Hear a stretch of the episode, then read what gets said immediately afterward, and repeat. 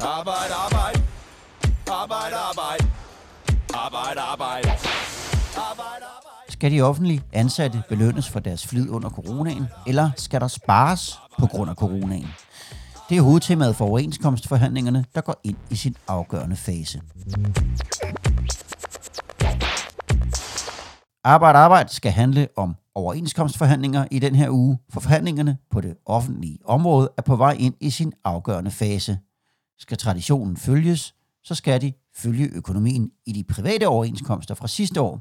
Men der er kommet en corona i vejen, og det betyder, at pengene sidder mindre løst. Så måske er det ikke så lige til. Mit navn det er Morten Olsen. Jeg sidder på hjemmekontoret og optager her fredag den 5. februar om morgenen. Og med på en internetforbindelse, der har jeg dig, Helene Olsen. Velkommen til. Tak skal du have. Du dækker jo overenskomstområdet for Fagblad 3F, og du skal give os en status på forhandlingerne, hvor de står lige nu. Og det har jo været mange dramatiske forhandlinger gennem årene på det offentlige område. Ja. Bliver det her endnu et drama? Altså sådan kort sagt, så tror jeg ikke nej. Nej. Så tror jeg svaret er nej. Og det glæder jeg mig til at høre lidt mere om senere, men jeg skal lige tease lidt for et indspark, vi har sidst i den her podcast. For i løbet af ugen, så var der faktisk nogle 1000 håndværkere i byggeriet, der fik en overenskomst. Det er en overenskomst på det private område, der jo ellers blev forhandlet på plads sidste år. Men der var altså et hængeparti, og det har jeg talt med din kollega David Rebu om. Og det kan jeg så høre senere i udsendelsen. Men Helene Olsen, tilbage til overenskomsterne på det offentlige område. Ja. Der er i alt 800.000 offentlige ansatte, der skal have en ny overenskomst her i foråret. Og de forhandlinger, de er gået ind i det, vi kan kalde den afgørende fase. Så hvor er det, vi står lige nu? Ja, altså, jeg tror, når vi bruger ordet den afgørende fase, så taler vi primært om de forhandlinger, der gælder dem, der er ansatte i staten. Det er jo sådan, at det offentlige ligesom har de statsansatte, de regionale ansatte, som primært er hele sundhedsvæsenet, og så alle dem, der er ansat ude i kommunerne. Og det er for statens vedkommende, at man taler om den afgørende fase nu, fordi at de torsdag middag mødte ind i Skatteministeriet er det, med Morten Bødskov, som forhandler på statens vegne. Og der mødte de ind i torsdag ved frokosttid. Og så har de ligesom sagt, at vi forlader ikke, før vi er færdige. men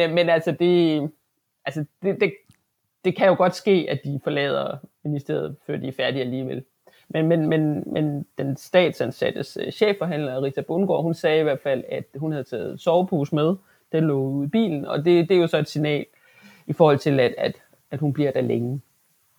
Ja, så det kunne tyde på, at de måske er færdige her hen over weekenden allerede.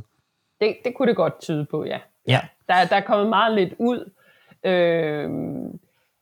Morten Bødskov, skatteministeren, ville slet ikke sige noget inden forud for forhandlingerne i går, så der er ikke meget, der bliver lækket, kan man sige. Nej. Og Rita Bundgaard, hun sagde lidt, og det var primært, at hun var optimistisk, men også realistisk i forhold til, at vi jo har den her coronapandemi stadigvæk, som på en eller anden måde lægger en dæmper på hele økonomien. Ja, fordi det er jo et af de interessante punkter på den her, i de her overenskomstforhandlinger, fordi sidste år, der fik vi en OK på det private område, der blev kaldt den bedste i mange år. Og ja. Så, som jeg sagde i indledningen, så er det her, vi kan forvente, at det offentlige overenskomst følger den. Sådan plejer det jo at være, men kan vi også forvente det i år? Altså, når man taler om det der med de to følges ad, så er det jo via den der reguleringsordning, som man ligesom har sagt ja til på det offentlige område, som gør, at det private aldrig stikker mega meget af i forhold til det offentlige, at det offentlige altid følger med. Mm. Men det er klart, altså bare for 3 år siden i 2018, der fik de offentlige ansatte jo et rigtig godt resultat, og samtidig så kom der også et fint resultat for de private her sidste år. Og midt i de der overenskomstforhandlinger for det private, der kom coronaen jo så, kan man sige. Mm. Og ja, det lagde en dæmper på den private økonomi, især på de lokale lønforhandlinger. Altså det, man ligesom forhandlede på det store bord, kan man sige, det Ja, det bliver jo gennemført, men ude lokalt, der gik de private forhandlinger ret meget i stå, og det gjorde så, at de offentlige måske ikke står til så meget den her gang. Mm. Men det er også et dilemma, fordi de offentlige har jo også ydet en kæmpe indsats i hele under nedlukningen under pandemien, og det vil de måske også gerne belønnes for. Ja, og det er vel nogle af de ting, der også er blevet italesat op til de her forhandlinger. Lige præcis det der dilemma, er det ikke det? Jo, bestemt. Der er forskellige faggrupper, der har måske sat sig selv lidt i centrum i forhold til, at de har løftet en kæmpestor byrde her under coronaen. Dels hele sundhedsvæsenet, altså det siger jo næsten sig selv. Mm. Men også nogle af de sektorer, der ikke rigtig har været lukket ned. For eksempel pædagogerne har ikke været hjemsendt. Der er også rigtig mange 3F'ere, der ikke har været hjemsendt. Altså, Ja. Og måske skal vi lige ind på, hvem er det for 3F? Hvem er det typisk for 3F, der står til at skulle have ny overenskomst her i løbet af foråret? Jamen det er hele vej- og parkbranchen, hvis man kan det sådan i kommunerne, så er det rengøringsbranchen også i kommuner og på sygehusene, serviceassistenter og rengøringsassistenter på sygehusene. Og så er det ude på landets kirkegård, der gravmedhjælpere og gartnere. Det er også en stor gruppe. Mm. Så er der nogle mindre håndværksfag også, som arbejder i det offentlige. Ja, og nu kløjes du lidt i ordene her lige i starten med, hvor den var det nu lige var det Skatteministeriet, eller hvad var det? Og det er jo fordi, at forhandlingerne er lagt over i Skatteministeriet denne her gang. Og hvor de tidligere har ligget over i Finansministeriet, i den der lidt forkædrede moderniseringsstyrelse. Præcis. Ja, men det har man jo gjort for at blandt andet prøve og tror jeg, forbedre forhandlingsklimaet lidt. Og det har der også været tale om tidligere. Lader det til, at det ligesom har nyttet noget, at der er en god ro og orden og tone derinde? Altså, nu kommer der meget lidt ud, kan man sige, men det virker som om, at det kører egentlig meget godt. Jeg tror ikke rigtigt, der er nogen, der ønsker at gentage det scenarium, der var for 3 år siden, kan man sige, hvor de sad til det sidste i forlisinstitutionen. Men ja, der er også bare en anden forståelse for, at man skal tale i god tone. Der er også blevet lavet nogle forståelsespapirer omkring, hvordan man forhandler, som begge parter ligesom har skrevet under på. Og det ligger også bare en anden dæmper på de skarpe udmeldinger, kan man sige. Mm. Og nu sagde du, at det er ikke meget, der kommer ud inden for forhandlingerne, men vi ved jo lidt om, hvad det er, de godt kunne tænke sig. Og hvad er det, som lønmodtagerne har på bordet af ønsker? Ja, altså det er jo altid, løn er jo altid en stor ting, altså at reallønnen skal stige, måske lidt oveni, ikke? Så er der noget med bedre rettigheder til seniorer, og hvis man tager nogle af 3F's ønsker, så er det for eksempel, at man kommer igennem med flere, altså får bedre mulighed for at arbejde fuldtid og for færre sådan nogle timelønsansættelser. Det er et stort ønske på 3F's side. Der er jo rigtig mange i det offentlige, der arbejder på deltid. Og i princippet er det sådan set også lidt et ønske fra arbejdsgivernes side. Så er der et projekt, et lavlønsprojekt, som blev oprettet i 2018, som man ønsker at fortsætte med. Det er sådan et projekt, som handler om at løfte dem, der er ret lavt lønnet i det offentlige. Det er jo for eksempel 3F'ernes rengøringsassistenter. Og løfte dem lidt ekstraordinært i løn. Og det samme gælder et ligelønsprojekt, som primært har fokus på blandt andet sygeplejerskerne, som igen også er lidt det der med, at de bliver løftet lidt ekstraordinært. Sådan lidt på bekostning af andre, kan man sige. Mm. Og på den anden side, hvad er det så, at arbejdsgiverne, de godt kunne tænke sig? Ja, deres krav er altid lidt mere fluffy, kan man sige. Men det er sådan noget med fleksible arbejdspladser og attraktive arbejdspladser. Og fleksible arbejdspladser, det er nok virkelig et af de ting, som arbejdsgiverne altid har på deres ønskeliste. Det er mere fleksibilitet.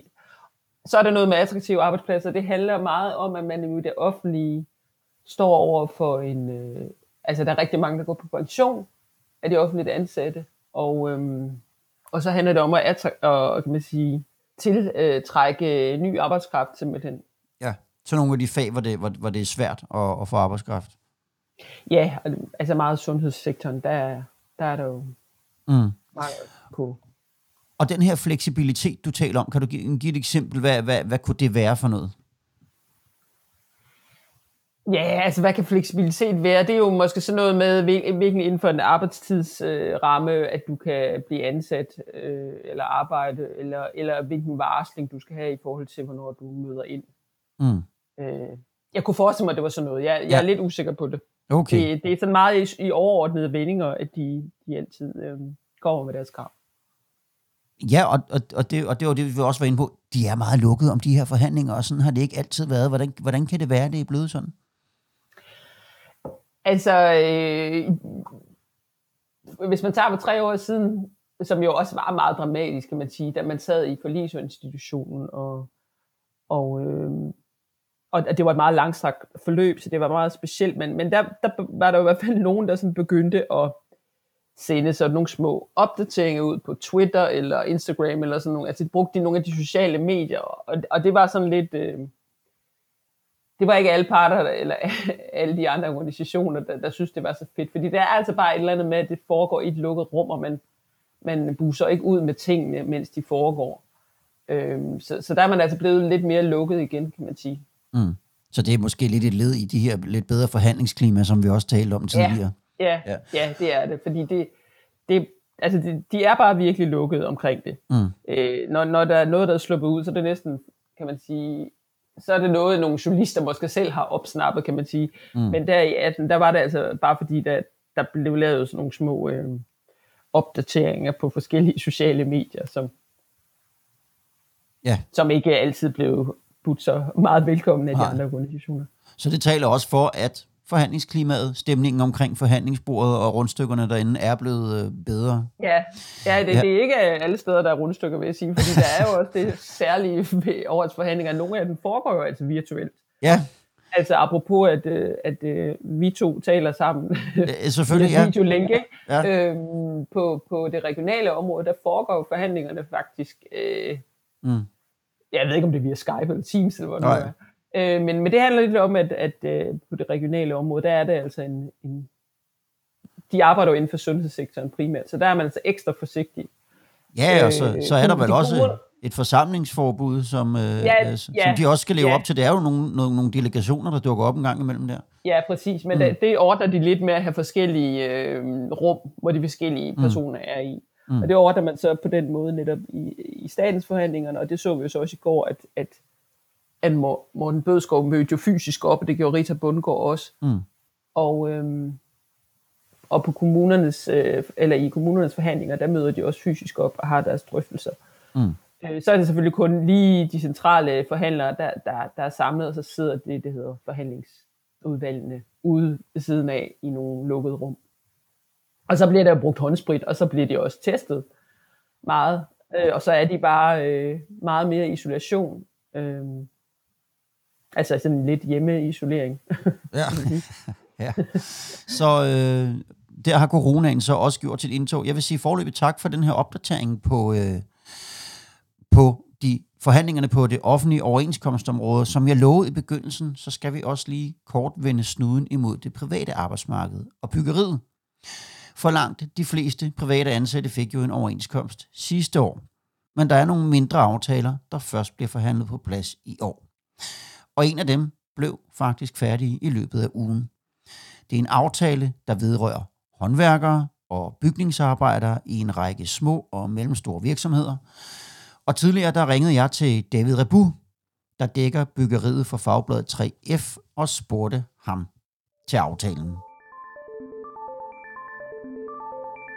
David Rebu, journalist på Fagbladet 3F. Tak fordi jeg måtte ringe op til dig. Det var så lidt. Vi skal jo lige tale om en overenskomst, som hører til det private område, som jo ellers fik forhandlet deres overenskomster på plads sidste år. Men der var et lille hængeparti, som først er kommet på plads nu her. Og hvem er det, der har fået en overenskomst? Det er en byggeoverenskomst. Det er 3F Byggegruppen, som har indgået en overenskomst med deres modpart Dansk Håndværk, som omfatter nogle tusinder bygningsarbejdere og håndværkere. Og sidste år, der blev hovedforliget forhandlet igennem, før coronaen indtraf. Og det betød jo, at der rent økonomisk var tale om en rigtig god aftale for lønmodtagerne. Nu er den økonomiske situation en helt anden, så har man kunne holde fast i den samme gode økonomi i den her aftale.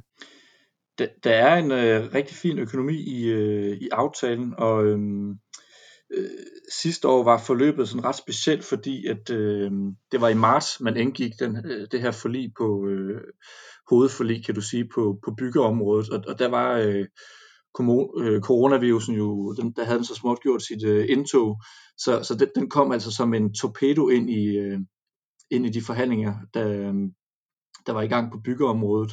Og det betød så, at man i al hast ligesom måtte få landet et forlig, og der tog man jo så udgangspunkt i den økonomiske situation op til coronakrisen, så der havde man en rigtig god økonomisk ramme. Men det, der så er sket i mellemtiden, det er, at byggeområdet som et af de eneste områder faktisk har haft fuld damp under kedlerne gennem hele coronakrisen, fordi at man har haft virksomhederne, de har haft åben, og man har bygget videre, mens store dele af landet har været lukket ned. Og faktisk så går det så godt i byggeriet lige for tiden, at arbejdsgiverne, de står og efterspørger arbejdskraft, og langt hen ad vejen så er sådan en økonomisk ramme jo baseret på udbud og efterspørgsel. Så det har været en ret speciel situation. Mm. Men det vil så også sige, at det, der lå i aftalerne i de private overenskomster sidste år, den forholdsvis pæne lønstigning, det er også noget, man har fået med i de her forhandlinger. Ja, det har man. Overordnet så stiger lønnen for de her byggearbejdere med 7,5 kroner i timen over 3 år. Det vil sige, at den bliver trappet op over 3 år. Mm. Og så får de bedre vilkår for deres akkordarbejde, som jo er en ret stor ting i mange byggefag, sådan at satsen den stiger med 2,1% årligt. Så det vil sige, at om 3 år, så er deres akkordarbejde blevet forhøjet med mere end 6%. Mm. Og hvis jeg ikke husker helt galt, så lægger det så meget op af det, som der også var i de overenskomster, der blev forhandlet igennem sidste år. Ja, det er den samme økonomiske ramme. Og lige præcis lønnen, det er jo noget, der betyder meget, men der er også andre ting. Og en af de ting, der gik igen i overenskomsterne sidste år, det var bedre barselsforhold. Er det også noget, vi ser i den aftale her? Det er det. Det er faktisk endnu bedre vilkår, som småbørnsfamilier og gravide har fået med den her nye aftale med Dansk Håndværk. Den giver nemlig ret til blandt andet fuld løn under 14 ugers barsel, og så er der også en graviditetsorlov på 4 uger, og så er der den her fædreorlov på 2 uger, alt sammen med fuld løn. Og det er jo et skridt i retning af, hvad skal du sige, mere ligestilling på også inden for byggefagene, hvor man førhen har haft situationer nogle gange, hvor især kvindelige håndværkere har måttet lide den tort at gå ned i løn, når de bliver gravide. Mm. Men er der også en grund til at tro, at det her det kan være med til at gøre byggefaget mere attraktivt for kvinder? Der er jo sådan en dagsorden om, at man gerne vil have flere kvinder ind i byggefagene. Ja, der kører en række initiativer for at lokke flere kvinder ind i byggefagene. Som jeg sagde før, så er der efterspørgsel på arbejdskraft, og en god og nem måde at få flere folk, flere hænder ind i byggeriet på, det vil jo være at rekruttere flere kvinder. Så man kan bestemt håbe, at der er flere kvinder, som får lyst til at søge ind i byggefagene, fordi at de nu har nogle lidt bedre vilkår, når de bliver gravide og de får børn. Mm. Derudover så kan jeg forstå, at der er et punkt om mere uddannelse, som jo også er noget, der kan gøre byggeriet mere interessant. Hvad er det, den går ud på? Det går helt kort fortalt ud på, at man nu får bedre mulighed for at efteruddanne, opkvalificere sig. Blandt andet så er det medarbejdere, som bliver opsagt i en stilling, som får ret til at opkvalificere sig en del af opsigelsesperioden. Og så kan medarbejdere, som har mere end 12 måneders anciennitet hos den samme arbejdsgiver, de kan også få mulighed for at opkvalificere sig eller videreuddanne sig inden for det felt, som virksomheden beskæftiger sig med. David Rebu, tusind tak, fordi jeg måtte ringe dig op og stille et par spørgsmål til det her lille hængeparti fra de private overenskomster. Det var slet, Morten. Ja, og det var altså den her aftale, der blev forhandlet på plads og endte rigtig fint. Hvis vi lige skal runde af for i dag, Helene Olsen, så skal jeg lige høre, vi er i gang med den statslige overenskomst, og den tænker vi faktisk er så fremskreden, at måske kunne falde på plads her i løbet af weekenden. I hvert fald så nærmer vi os. Men bagefter så skal vi jo i gang med regionerne og kommunerne. Og hvordan ser det ud på det område? Er det noget, der kan gå lige så gnidningsfrit, tænker du? Altså, der er jo lidt den tradition, at staten ligesom lægger den økonomiske ramme, som man kalder, i forhold til, hvor meget man kan forvente, at det bliver forhandlet på plads, også på regionernes og kommunernes område. Så derfor ventes der jo nok også lidt med spænding i forhold til, at man lander noget her i weekenden for statens område. Fordi så er det inden for de næste par uger, at regionerne og kommunerne sådan går for alvor i gang med deres.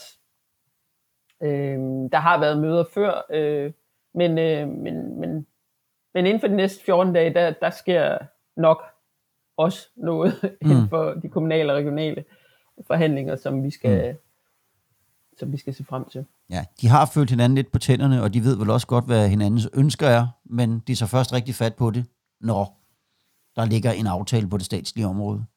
Ja, altså sådan er det i hvert fald nogle gange, man kan sige, det blev vælt fuldstændig op og ned for 3 år siden. Der tror jeg, det var faktisk staten, der kom i hus til sidst. Men det var jo heller ikke normale forhandlinger. Nej. Indtil videre så er de så normale, som de nu kan være over Teams og med håndsprit og alt det der. Mm. Ja. Helene Olsen, du skal have tusind tak for den her opdatering på overenskomstforhandlingerne, som de ser ud nu. Jeg føler mig overbevist om, at vi to kommer til at tale sammen igen i løbet af foråret om lige præcis det her emne. Det kan sagtens være. Tak fordi du var med, og til alle jer, der lyttede med. Ha' det rigtig godt, til vi ses igen. Arbejde, arbejde. Arbejde, arbejde. Arbejde, arbejde. Arbejde, arbejde. Arbejde, arbejde. Arbejde, arbejde. Arbejde, arbejde.